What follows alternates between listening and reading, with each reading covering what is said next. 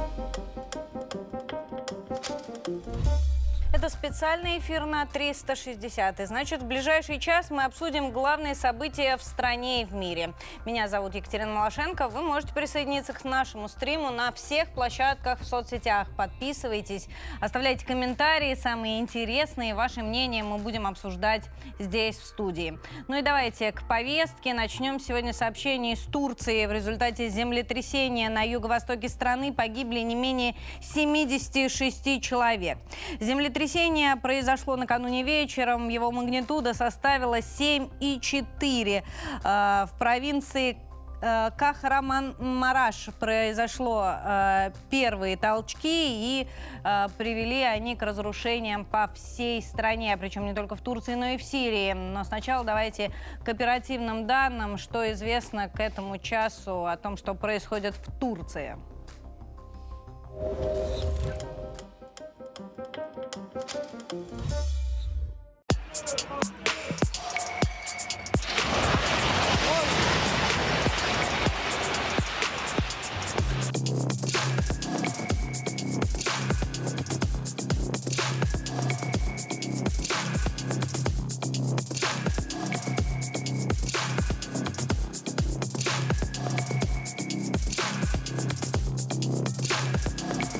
karşısına yıkıldı.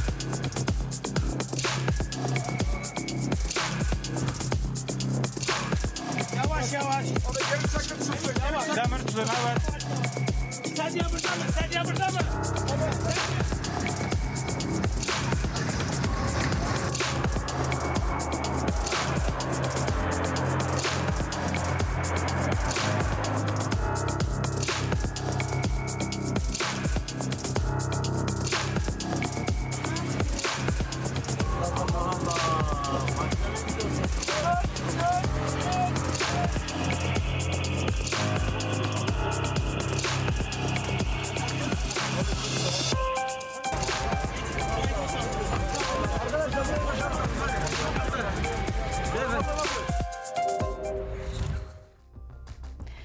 né? Уточняются, но на данный момент известно, что ранены в Турции 440 человек. Следим за развитием событий вместе с вами в режиме прямого эфира. Вот смотрите, сейчас на лентах появляются сообщения из Сирии. Алеппо, Хама и Латакия больше всего пострадали в Сирии от землетрясения, сообщают сирийские власти. Есть ли и первые кадры с места. Вот сейчас покажу вам, как разбирают завалы в Алеппо. Под обломками дома могут находиться люди, их количество, число уточняется. В разборе завалов принимают участие, как вы видите, не только спасатели, но и практически весь город.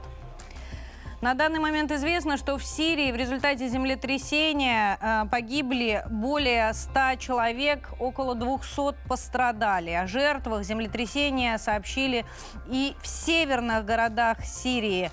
Э, вот еще раз повторю, Алеппо, Латаки и Хама. Подробности в материале.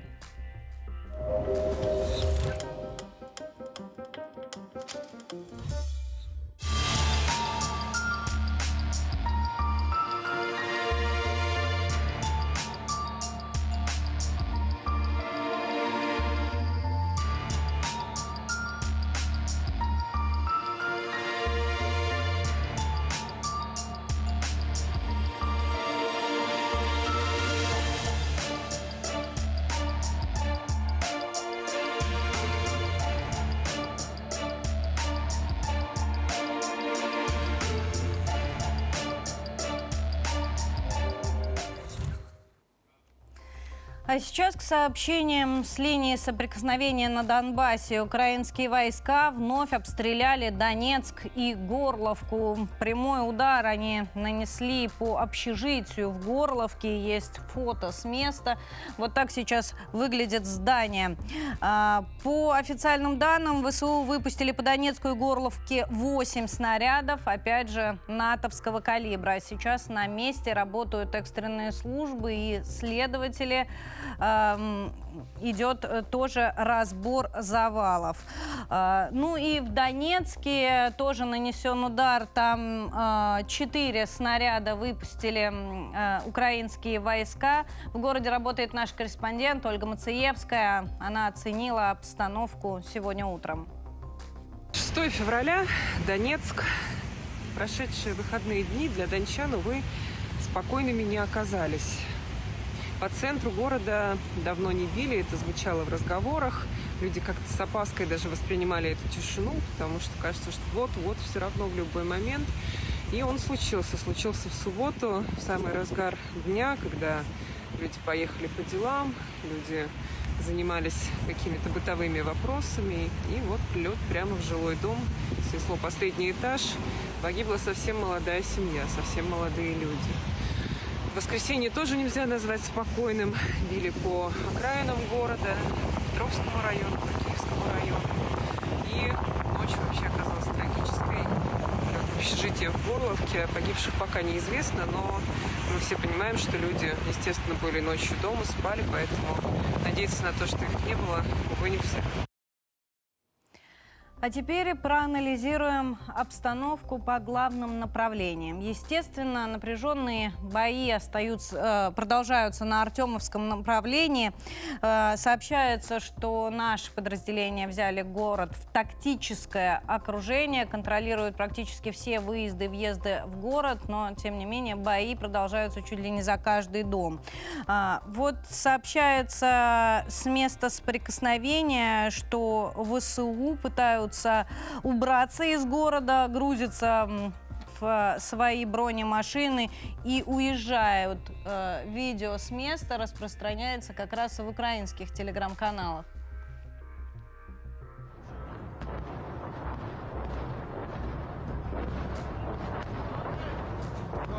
Ну и слышно, слышно, как э, гремит в городе, это бьет наша артиллерия и наступают штурмовые отряды, соответственно, под прикрытием.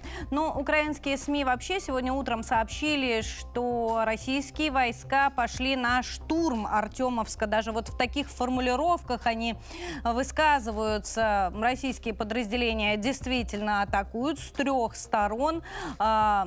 Четвертая сторона находится, тем не менее, под огневым контролем, поэтому мы и говорим, что окружение города тактическое. А, ситуация близка к критической, это признают и э, в командовании ВСУ. Бои идут в основном в частном секторе, э, но здесь э, ВСУ повторяют тактику Мариуполя оборудуют укрепленные позиции практически в каждом доме, а, прикрываются мирными жителями как щитом. А, они располагают мирных в подвалах тех же домов, где находятся сами, откуда стреляют сами, либо расселяют их в домах перед своим укреп э, районом. Вот э, еще известно, что цепляются сейчас за застройку. Мирные жители пытаются сбежать из города, и это осложняет наступление наших штурмовых отрядов. Э, что касается сообщений от наших бойцов, кто сейчас работает в Артемовске, они говорят, что ВСУ сейчас ставят на передний край мобилизованных, за ними заградотряды, а более мотивированных, подготовленных бойцов уводят из Артемовска. Как раз те видео, которые мы с вами э, смотрели на плазме, это и подтверждают. То есть, э, с одной стороны, у них есть заслон, с другой стороны, заградотряд, который не позволяет этому заслону э, сбежать, и, безусловно, это осложняет и замедляет наступление наших штурмовых групп. Что касается сообщений от западных СМИ, вот мы с вами посмотрели наше заявление, заявление украинских СМИ, а в Великобритании, например, сообщают, что масштабное наступление вооруженных сил России начнется буквально через 10 дней. Якобы Киев получил от разведки, цитата, очень надежную информацию о готовящемся большом наступлении России. Это сообщил Financial Times. А, вот а, с таким заголовком они вышли. Давайте посмотрим. А, якобы Россия стягивает э, силы на Красный Лиман и в район Кременной и наступать планирует именно а, с этого направления. А начнется наступление в ближайшие 10 дней. Но с другой стороны, согласитесь, разговоры о наступлении то с одной стороны, то с другой идут уже давно. Это больше для того, чтобы подогреть ситуацию. Военные эксперты прогнозируют э, в наступление как со стороны России, так и со стороны Украины. Правда, мы знаем, что противник-то ждет западную технику и вряд ли будет наступать до ее получения. А, Однако наши и без объявления какого-то масштабного наступления продолжают продвигаться, в том числе и в районе Кременной. Вот на лентах новостей э, распространяются сообщения о э, продвижении, занятии новых позиций по этому направлению. Наши берут э, здесь ВСУ в плен, э, и вот есть и трофеи, э, судя по этим фото.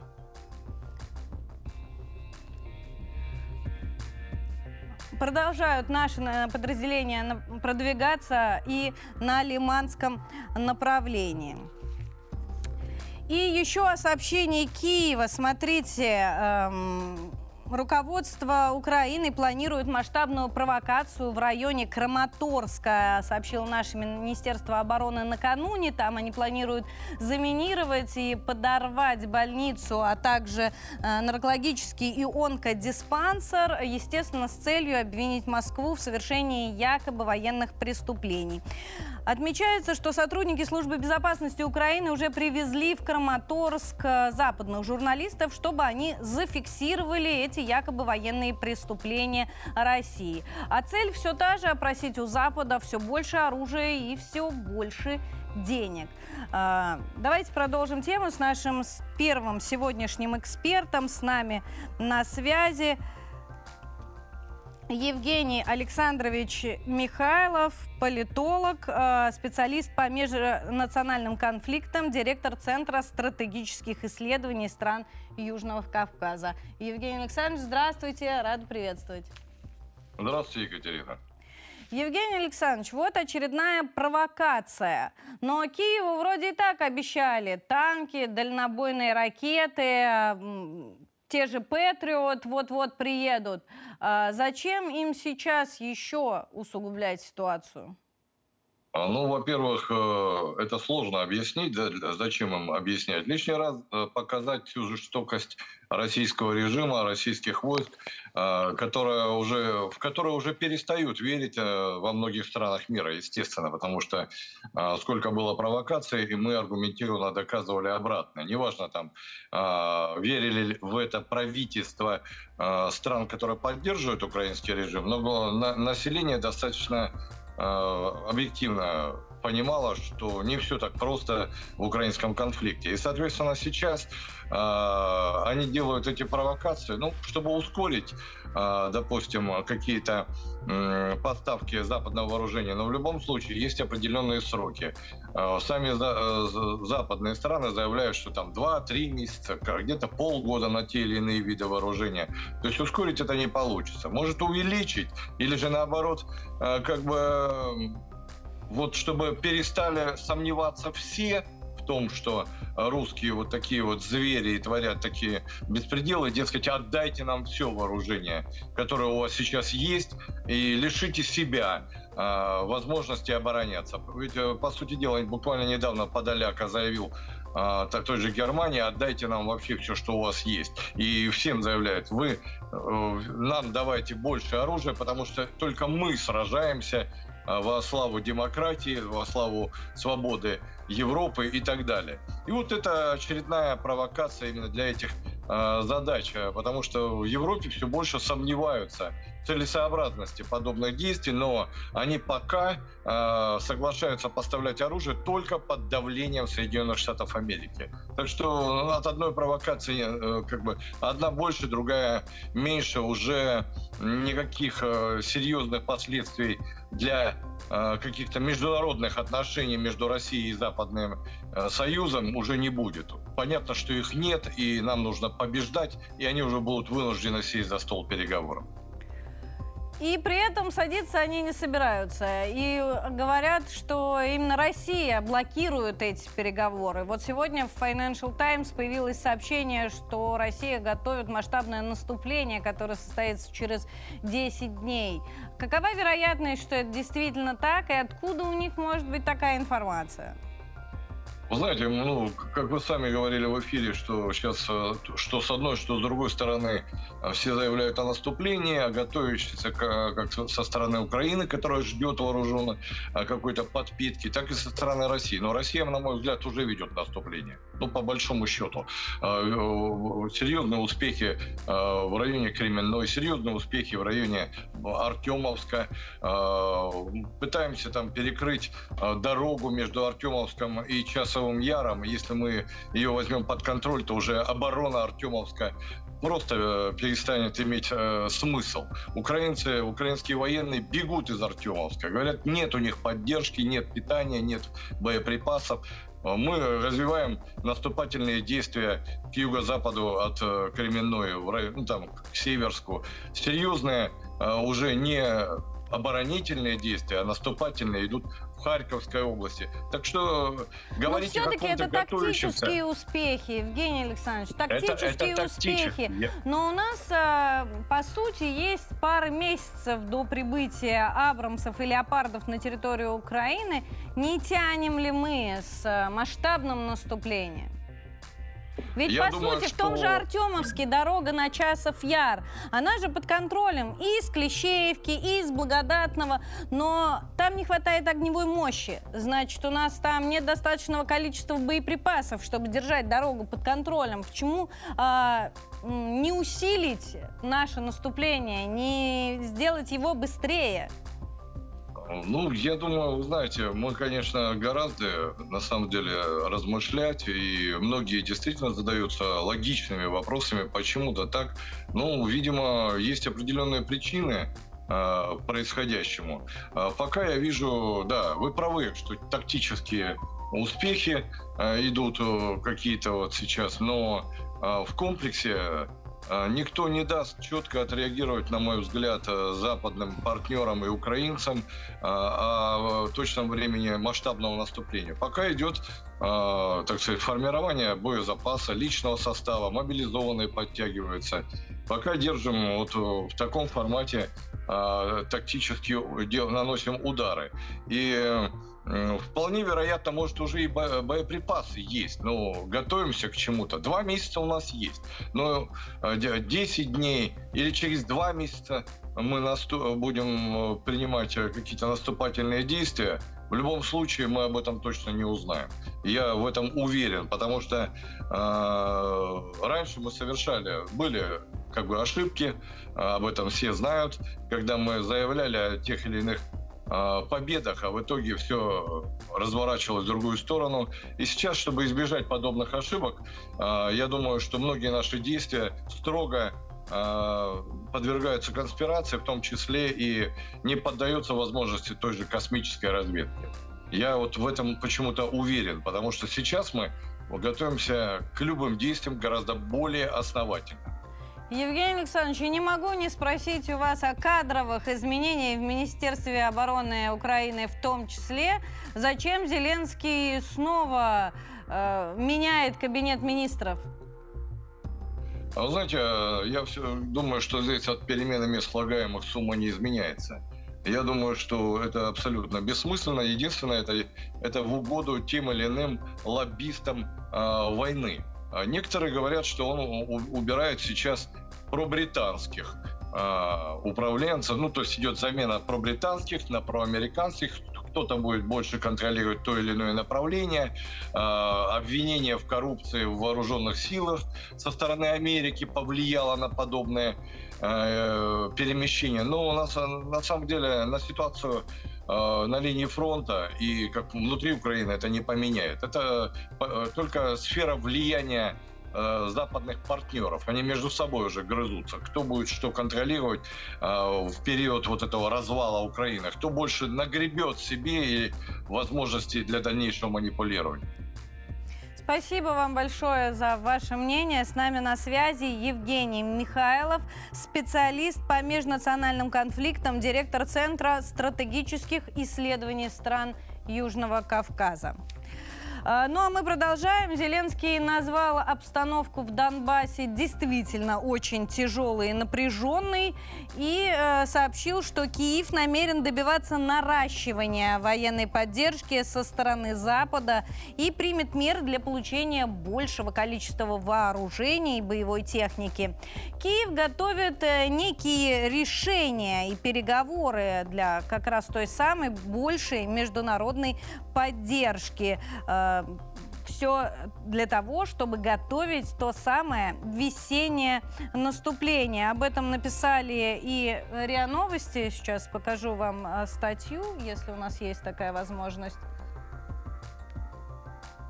Да, здесь как раз и есть цитата Зеленского о тех самых решениях, которые сейчас готовятся украинским правительством. Готовим решения, переговоры, которые должны усилить наших воинов, дать Украине больше международной поддержки, больше оружия. Запланированы как публичные, так и непубличные э, форматы работы. Рискну предположить, что речь идет как раз о тех просьбах, о которых говорил Евгений Михайлов, отдать Украине все оружие, которое есть в Европе. А, Зеленский не оставляет в покое и Россию. На этот раз он ввел санкции против российской атомной отрасли, ну или против украинской атомной отрасли, которая зависит от российской. В черном списке президента Украины 200 отечественных компаний. Указ уже подписан. Его разместили на сайте, соответственно, президента. Под санкции в том числе попала госкорпорация «Росатом». В перечне ее дочерние фирмы и предприятия оружейного комплекса. Среди них оба федеральных ядерных центра в Сарове и Снежинске.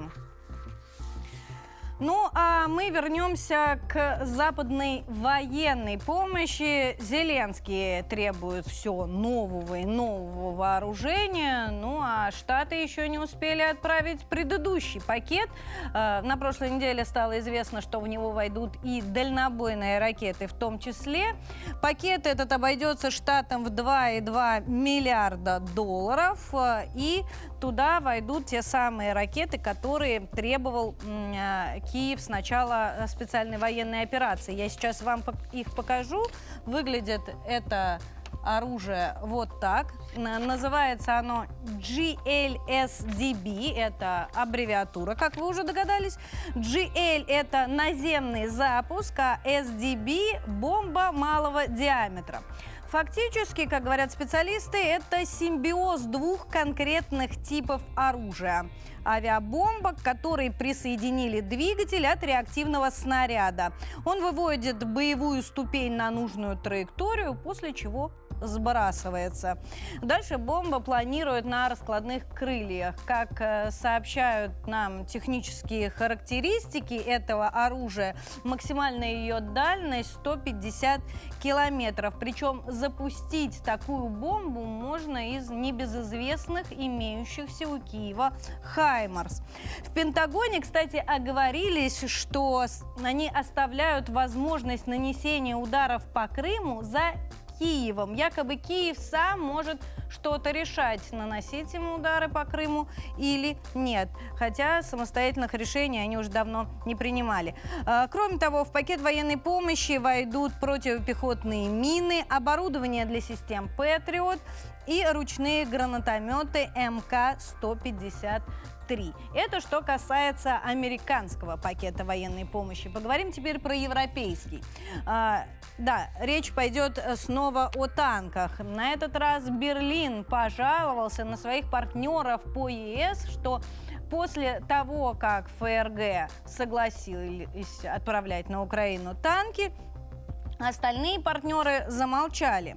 Вот э, генсек дем, э, социал-демократической партии Германии Кевин Кюнард рассказал, что после согласия ФРГ поставить танки, э, партнеры внезапно замолчали. Сейчас мы посмотрим эту статью на сайте УРИА. Тут есть и соответствующая цитата.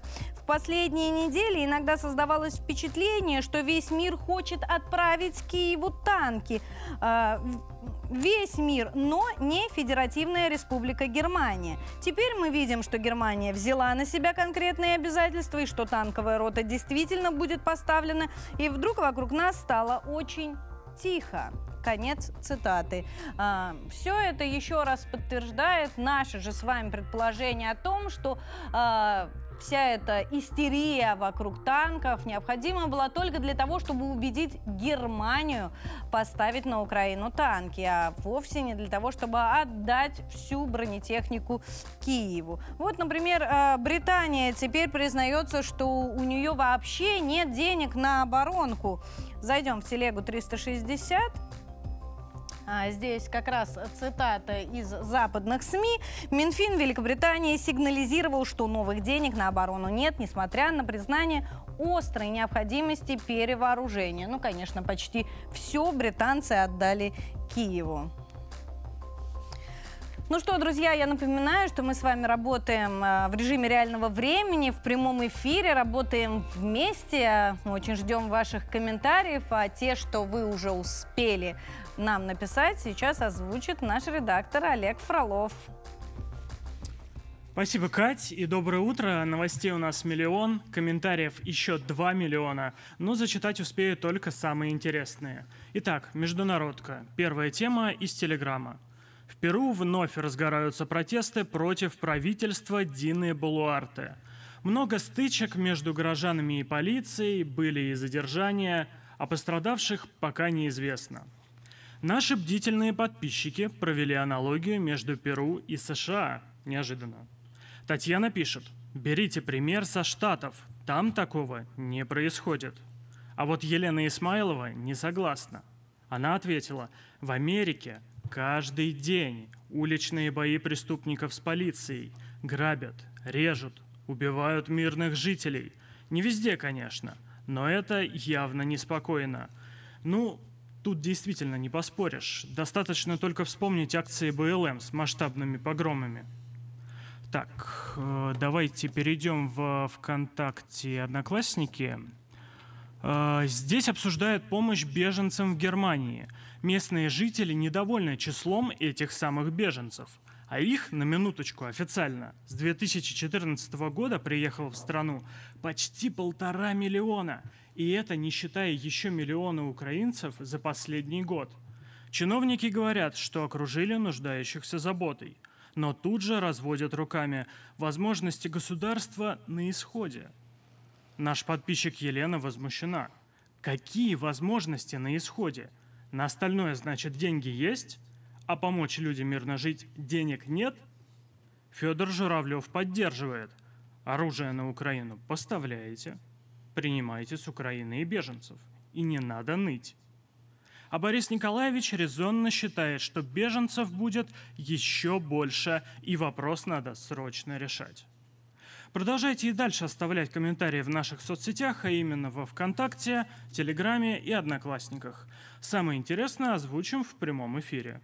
И, надеюсь, мой коллега Андрей, который обычно читает комментарии и сейчас где-то на Мальдивах, наверное, отдыхает, тоже что-то под постами нашими новостными напишет. Катя, Олег, зависть тебе слово. плохое чувство. Зависть плохое чувство. Желаем а Андрею хорошего отпуска и возвращения к нам. Ну что, друзья, мы продолжаем, и продолжаем мы с вами международную повестку. Наш министр иностранных дел Сергей Лавров отправился в Ирак. В Багдаде глава российского МИД проведет переговоры как с президентом страны, так и с премьер-министром, так и со своим иностранным коллегой. На встрече обсудят в первую очередь торгово-экономическое и военно-техническое сотрудничество, а также партнерство в топливно-энергетической сфере. Затронуты и обстановку в Ираке. Россия выразит поддержку Кабинету министров в вопросах обеспечения безопасности. В МИД России отметили накануне этого визита, что они э, высоко оценивают позицию Ирака по спецоперации на Украине, э, называют ее взвешенной и сбалансированной, несмотря на давления Запада. Багдад не присоединился к санкциям, напомню, это подтверждает связь наших государств, э, которая не подвержена изменениям, несмотря на международную обстановку, и эти связи будут развиваться дальше. А вот связи э, Украины с Израилем оказались под большим вопросом. Украина потребовала от Израиля денег, и не сколько-то там, а 500 миллионов долларов. Ну и, конечно, осуждение действий России. С таким заявлением они выступили в преддверии ожидающегося визита в страну министра иностранных дел Израиля Эли Коэна – Коэн должен э, в рамках этого визита осудить действия России, э, выделить деньги, э, соответственно, Украине, ну и забрать несколько тысяч мирных граждан и военных на лечение в Израиль. Вот с такими данными сегодня вышел один из ведущих новостных порталов страны Вала со ссылкой на источники в обоих государствах. Я сейчас попробую показать вам эту публикацию. Ссылка на РИА Новости. Отсюда заходим в Вала. Ну, вряд ли мы здесь разберемся, о чем речь на израильском языке. Но э, смысл такой, что они ссылаются на э, обе э, стороны. Однако Израиль официально никак не комментировал это заявление Киева. И сейчас в средствах массовой информации распространяются сообщения о том, что после таких требований э, министр иностранных дел может и вовсе отменить свой визит э, в Киев. Но э, интересно не только эти заявления, а также заявление экс-премьера Израиля, который э, накануне заявил об обещании Путина не убивать Зеленского. Вы наверняка эту новость уже слышали, но давайте зайдем в телегу 360. Здесь есть все как раз цитаты. Я напомню, э, Беннет поделился своими воспоминаниями о встрече с Путиным в начале марта 2022 года. А, тогда политик прибыл в Москву, чтобы выступить посредником между, соответственно, а, Киевом а, и Москвой в начале, в самом начале конфликта. Я знал, что Зеленский под угрозой в бункере, говорит Беннов, Беннет, я спросил Путина, вы собираетесь убить Зеленского? И он ответил, я не буду убивать Зеленского. Политик добавил, что после этого разговора с Путиным он сразу позвонил Зеленскому, сказал, что тот в безопасности, на что бесстрашный украинский лидер сообщил, что он и без того не боится и вышел из бункера, и тогда записал свое небезызвестное обращение к украинскому народу. Также Беннет сообщил э, в этом же новом интервью, что на самом деле у э, соглашения между Россией и Украиной было 17 черневик, черновиков. По словам экс-премьера, в начале спецоперации он выполнял роль посредника между сторонами и участвовал в подготовке этих черновиков. Э, один, ни один из них еще не обнародован, э, и переговоры между Россией и Украиной тогда со сорвали именно страны Запада. По словам того же Беннета, власти западных стран решили разгромить Россию э, вместо того, чтобы пойти на мирные переговоры. Э, поэтому всю эту деятельность быстро свернули. Мне подсказывают, что с нами на связи есть наш следующий эксперт, наш, наш следующий гость Сергей Александрович Марков, политолог, общественный деятель, кандидат политических наук. Сергей Александрович, здравствуйте. Здравствуйте. Сергей Александрович, вы верите в эти 17 черновиков, что они действительно были, и будут ли они когда-нибудь обнародованы, как вы думаете? А, да, когда-нибудь, э, я думаю, будут обнародованы, ну, тогда, когда это уже э, будет интересно только историкам, как правило. Э, да, верю, что 17, но цифра, конечно, 17 такая общая, потому что да, 17 точно запомнить невозможно. Значит, то есть большое количество черновиков имел в виду Беннет. Ну, это смысл он хотел подчеркнуть какой, что это было уже очень хорошо проработанное мирное соглашение. И оно могло быть подписано вот, в первых числах марта. По нему, насколько я понимаю, предполагалось, что э, западные страны берут на себя обязательства, что Украина не будет э, членом НАТО, э, что будет происходить ее демилитаризация. Не знаем, как насчет денацификации, то есть э, смены террористического режима на нормальный демократический, а также, что э, так называемый корейский вариант, э, то есть э, остаются на все на тех позициях, которые оставались. А, а, но западные страны в этот момент э, э, решили отказаться от этого хорошо проработанного мирного соглашения, а, потому что они были уверены, что российская армия потерпит поражение. И, кстати сказать, они оказались э, во многом правы. А, Сергей Александрович, что... а зачем они вообще затеяли эти переговоры, эти черновики соглашений, а, если они изначально были нацелены на войну до последнего украинца? Нет, они не были э, э, нацелены, так сказать, вот именно так. Да, так у них одна из э, типа стратегий. А, они а, начали эти переговоры, кстати, эти переговоры, он Бирден подчеркнул, фактически он вел от лица США, Британии, Франции и Германии. А ни Киев, ни даже, кстати сказать, руководство Евросоюза не были э, возможности, у них не было возможности влиять на эти переговоры. Нет, они начали их переговоры, когда Россия начала эту специальную военную операцию, взяла под контроль довольно большие э, так сказать, территории. Они увидели, что Россия очень сильна, начали переговоры. Когда они увидели, что российская армия оказалась не так сильна, они эти переговоры прекратили. Ну, как известно, после этого э, российские войска под военным давлением были вынуждены отойти из Киевской, Сумской, Черниговской а, а, областей. То есть, Это было одно достаточно... из условий продолжения переговоров?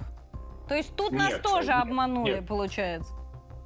Нет, э, нет, мы отошли позже, когда уже переговоры достаточно прекратились, мы отошли позже, потому что а, у нас тогда оказалась армия, ну, как бы в мирное время. Мы готовили спецоперации, а не к масштабным военным действиям.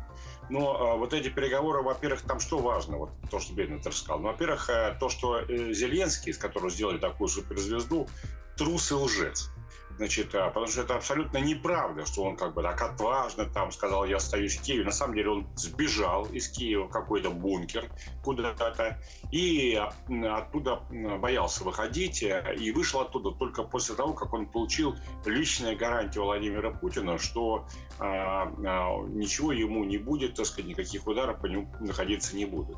И тогда вот этот трус вылез а, из а, бункера и а, приехал в свой офис и записал обращение, где прямо солгал о том, что вот он смело оставился в Киеве, никому не рассказал, что на самом деле он, Зеленский, получил гарантии э, через западных вот этих партнеров от э, Путина, что ударов этих э, наноситься э, не будет. Э, это как бы ну, сильный удар по имиджу Зеленского. И нам нужно постоянно об этом говорить. Западники постараются замолчать это, поскольку вся колоссальная пропагандистская кампания по э, тому, чтобы сделать из Зеленского звезду, она э, противоречит этому факту. Второй важный факт о том, что Запад выбрал войну, а не мир. Что были там мирные соглашения, уже проработанные, уже переговоры, все эти прошли, все, можно было подписать мир. Но Запад а, тогда вот выбрал а, а, именно войну. И третья важная вещь о том, что Киев, а, что Украина не существует как независимое государство, что а, переговоры эти велись не от имени Киева, а от имени а, США, Британии, Германии, Франции, которые являются реальными участниками вот этой гибридной войны а, против России. Вот эти вот а, главные, что ли, а, политически значимые тезисы, которые там были бывшим премьер-министром Израиля отмечены.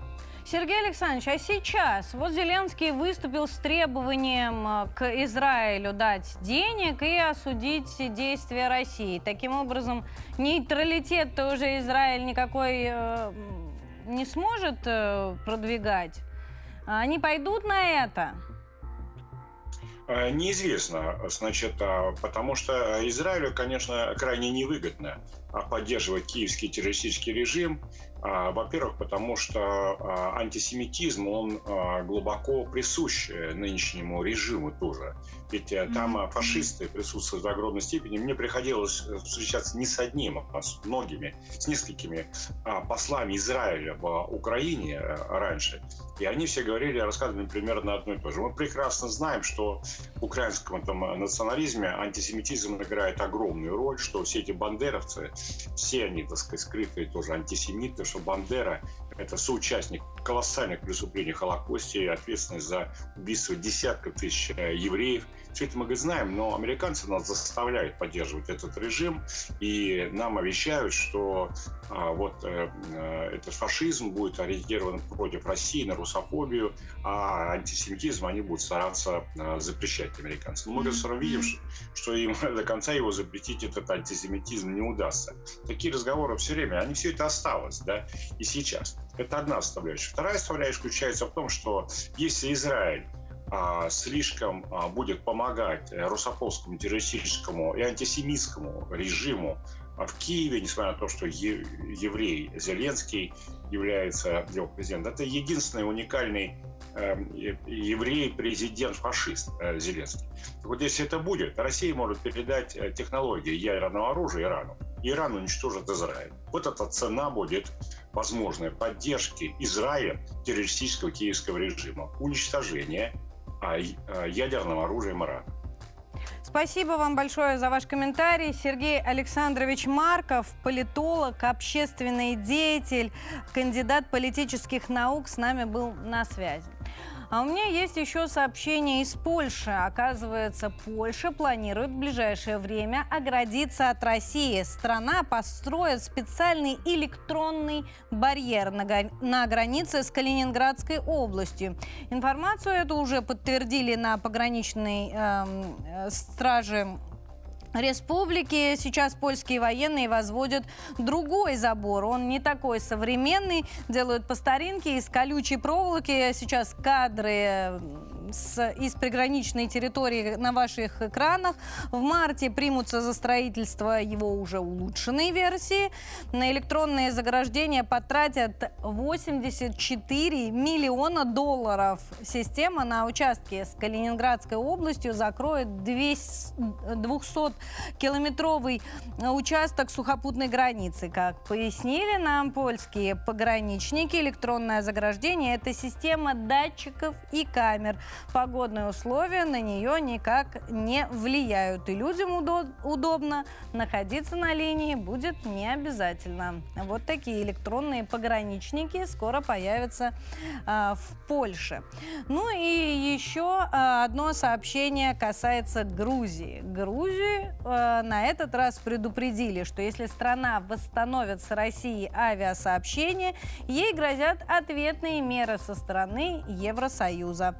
А, Грузии стоит присоединиться к санкциям против авиационной сферы России и не допускать попытки обхода ограничительных мер, заявил официальный представитель внешнеполитической службы Евросоюза Петр Стана. А, ранее председатель руководящей партии «Грузинская мечта» а, заявил Тбилиси за восстановление воздушного сообщения с Москвой. Однако президент э, высказал противоположную точку зрения, э, призвал ужесточить правила пребывания российских граждан в стране. Ну что, друзья, к актуальным новостям теперь с вашей точки зрения. Слово передаю аппаратное время для ваших комментариев. Да, Катя, еще раз привет. Э, в этот раз я собрал самые комментируемые новости и реакцию на них. И вот знаешь, как-то без скандалов сегодня, ну, не получается. Вот читаю нашу новость в Телеграме. Министр спорта Польши откровенно стал воевать с российскими спортсменами. Камиль Бортничук хочет 10 февраля на конференции министров спорта запретить России участвовать в Олимпиаде. И не только нам, но еще, кстати, и Белоруссии тоже – Бортничук уверен, что как минимум 40 коллег его сразу же поддержат. Ну, я не могу это комментировать, зато могут наши подписчики. Ольга Дорофеева пишет, ну как тут профессионалов не вывести из игры, когда такой шанс появился? Причем иностранные спортсмены за участие России любят здоровую конкуренцию. Людмила Моско согласна, спорт должен быть вне политики – Отказаться выступать без флага, без гимна – это унизительно для наших спортсменов. Честь и совесть важнее. А вот э, во ВКонтакте Алла Атаманова не сдержала эмоций. Что ж, Польша за страна-то такая. Всю жизнь им Россию поперек горла. Лена Тихонова удивлена. Это ненормально, что Польша мешает политику со спортом. Как до такого вообще докатились? Ну и несмотря на всю эту бурю и шквал негодования, я бы хотел закончить доброй новостью. Кать, не знаю, видела ли ты, но мне прям в самое сердечко попало. Танцующий пес из Раменского округа попал в документальный фильм от Netflix – Швейцарская овчарка Лаша оказался настолько талантливым, что попал в пятерку лучших в чемпионате Европы по танцам с собаками. Сотрудники Netflix впечатлились навыками Лаши и сняли про него целое произведение. Всем нашим подписчикам эта новость понравилась. Они пишут, что вот такие хорошие мальчики, как никто, заслуживают всемирной известности – умничка, так держать, молодец и другие напутственные слова в адрес Лаши и его хозяйки. Ну а на сегодня у меня все. Дорогие подписчики, продолжайте и дальше оставлять комментарии в наших соцсетях, а именно во ВКонтакте, в Телеграме и в Одноклассниках. Самое интересное обязательно зачитаем в прямом эфире. Катя, тебе слово. Олег, спасибо. Честно каюсь, пропустила новость э, о хорошем мальчике из Раменского. Хочется ему э, пожелать и дальнейших успехов. Я надеюсь, что это только начало карьеры. А что касается Польши, которая мешает политику со спортом, э, хотелось бы обратиться к полякам, а кого они планируют отправить на Олимпийские игры. По-моему, э, при всем уважении к польским спортсменам, такую конкуренцию, как российская команда, они составить ни на летних играх, ни на зимних не могут. А главное, это все-таки зрелищность. Ну и идем дальше. Сегодня у нас а, есть а, особая тема для обсуждения. А, поговорим с вами о рынке труда, об востребованных профессиях. Наверняка все вы в конце прошлого года, начале этого видели массу исследований о том, какие профессии будут востребованы в 2023 году. Год наступил, э, январь подошел к концу, а это считается самый э, лучший месяц для трудоустройства. И вот нам хотелось бы посмотреть, что имеем на данный момент. Итак, э, вырос э, уже в этом году спрос на специалистов в сфере образования. Смотрите, практически 20% вакансий э, приходится именно на а, вакансию учителя. 30% всех вакансий из области образования приходится именно на эту специальность. Зарплату предлагают от 25 тысяч до 150 тысяч рублей в зависимости от опыта, объема занятости и места работы, конечно. А, что касается IT-специальностей, уверена, что сейчас вы все э, трубите, что именно программисты самая востребованная специальность специальность э, как в прошлом, так и в этом, так и в будущем году. Не, не случайно для них столько льгот э, придумано и введено. И вот в связи с этим российские вузы удваивают бюджетные места по IT-специальностям на 23 год. При этом э, Мишустин еще подтверждает, что Россия открыта для иностранных специалистов в IT-сфере. Сейчас я покажу вам статью на РИА Новостях. Там как раз есть цитата нашего премьер-министра. Мы открыты для высококвалифицированных иностранных специалистов в столь значимой индустрии и создаем для них все условия. Принят закон, согласно которому они могут получать вид на жительство в упрощенном порядке. Это касается и членов их семей. Конец цитаты.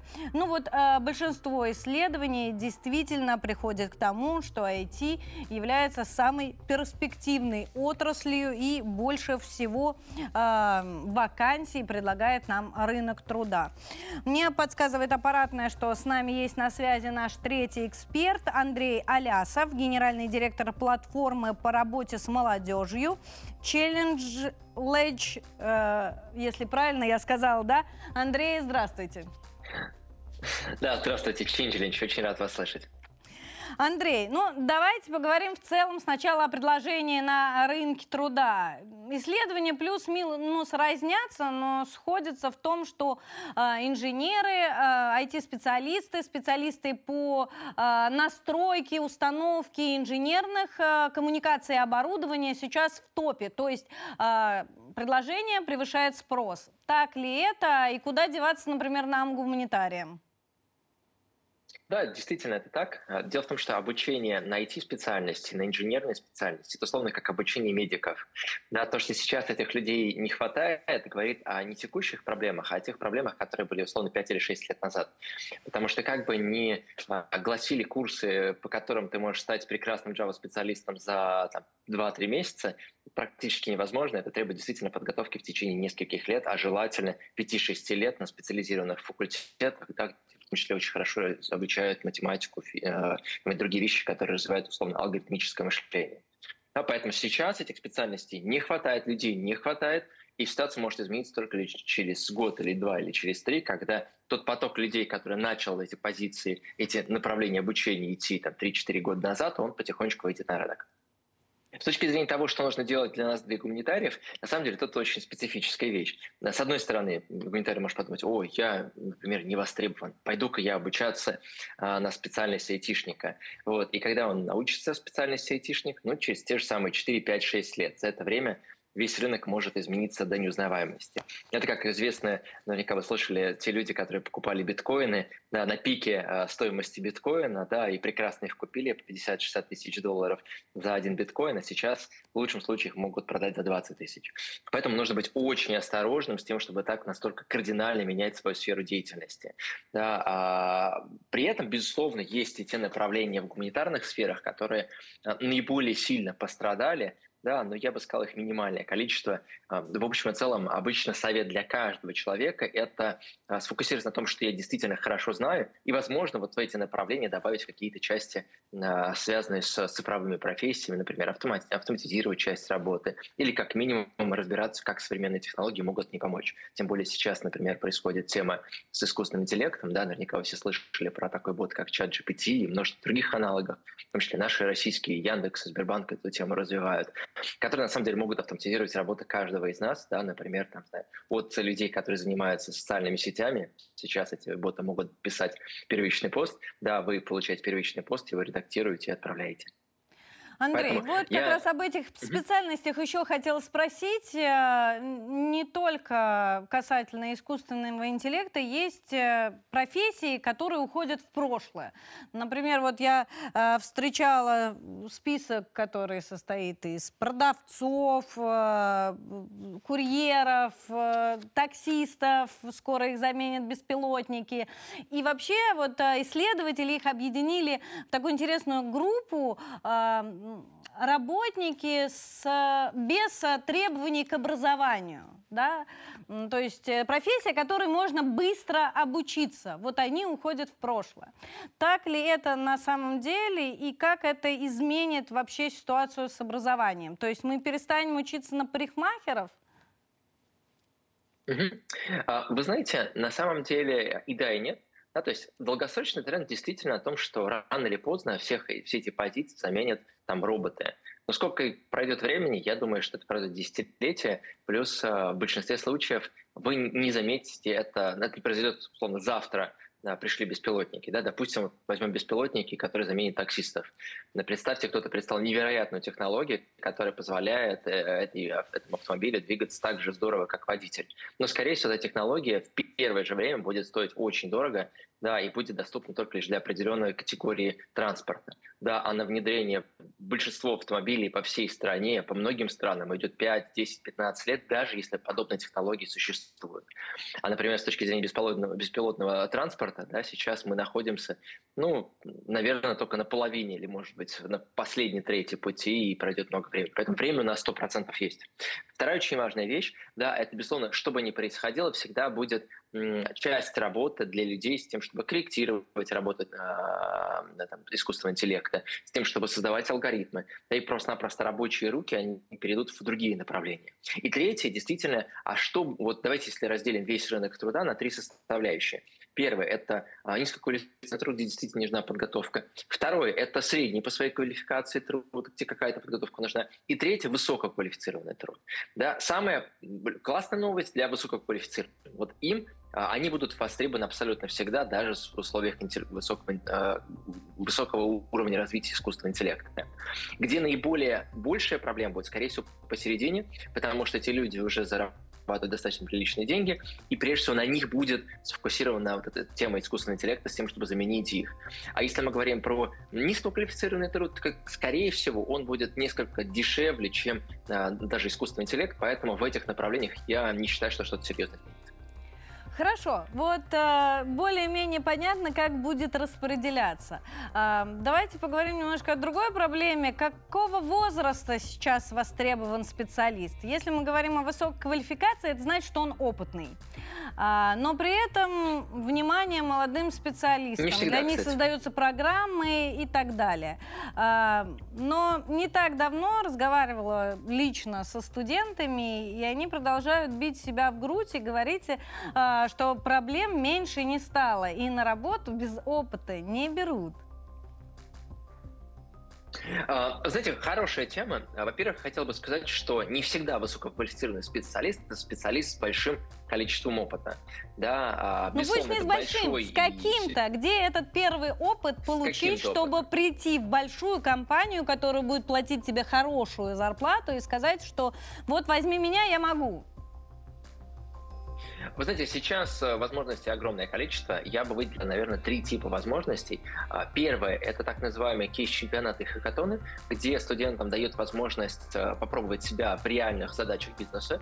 Вот. Э, и там, как правило, нет никаких требований по участию любой человек может зарегистрироваться, и любой человек может победить. Естественно, те люди, которые побеждают в этих чемпионатах, они получают определенный знак качества организаторов, им гораздо проще устроиться. Но это, это единицы. Вторая часть. Это любой не человек... массовое Нет, это, трудоустройство, это так тысячи, Это тысячи людей, которые участвуют в них. Я думаю, что количество людей, которые каждый год участвуют в этих конкурсах, это несколько сотен тысяч человек по всей стране. В России 4,5 миллиона студентов. Да, то есть это не единицы, это, это, это до 10%, но никто не мешает. Почему остальные 90% не участвуют? Не потому, что в них нельзя участвовать. Участвовать может абсолютно каждый, а потому что они просто-напросто предпочитают либо ничего не делать, либо уповаться тем, что у меня очень сложное обучение, я не могу параллельно чем-то заниматься. На самом деле куча примеров говорит, что люди могут получать красный диплом, выигрывать чемпионаты э, и хакатоны, и еще параллельно работать. Да, просто нужно заставить себя и подключиться фокусироваться на этом. Но это только одна из возможностей. Есть на самом деле еще другие возможности. Работодатели часто очень хорошо воспринимают опыт некоммерческой активности, да, и того, того факта, что, например, люди создают какие-то студенческие объединения, например, бизнес-клубы, кейс-клубы, какие-то подобные IT-клубы, которые позволяют студенту получить дополнительный опыт, с одной стороны, а с другой стороны, те людям, которые его организуют, получают такой организационный и опыт управления проектами, который также очень сильно востребован среди работодателей. И, наконец, Спасибо. третья вещь. А, еще Никто не третий. мешает бесплатный консалтинг делать, да, то есть на самом деле любой человек может взять и сделать какой-то мини-бесплатный консалтинговый проект, он, кстати, может проинвестировать очень много в него времени и сил, и потом абсолютно бесплатно отправить этой компании, тем самым себя зарекомендовать. А в момент реализации этого консалтингового проекта получить очень классный, интересный, востребованный опыт. Поэтому все зависит от конкретного человека того, вот, и того, как он или она хотят э, найти себя на рынке труда. В этом с вами согласна. Спасибо большое. Андрей Алясов, генеральный директор платформы по работе с молодежью, с нами был на связи. Давайте теперь к оперативным данным. А, Обновляются, обновляется информация по поводу землетрясения в Турции и Сирии. Число погибших при землетрясении на юго-востоке Турции возросло до 284 человек. Более 2300 человек пострадали. Свыше полутора тысяч домов обрушились. Землетрясение разрушило единственную взлетно-посадочную полосу аэропорта в провинции Хатай на юго-востоке Турции. А, Есть видео как раз с места. Эти кадры сейчас разлетаются по лентам новостей. А, Самолеты сесть и взлететь, соответственно, из этого аэропорта в ближайшие дни не смогут. А, Но так как сейчас высокий уровень тревоги в Турции остается, естественно, аэропорты закрыты, все вылеты отменены.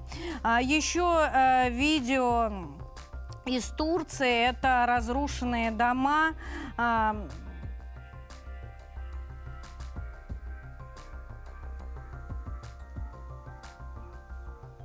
Да, это как раз момент обрушения дома. Эти кадры только появились в лентах новостей. А, Как карточный домик сложился он. А, Будем следить за развитием событий вместе с вами. Оставайтесь на 360. Все самое интересное только у нас. В прямом эфире увидимся завтра. Thank you.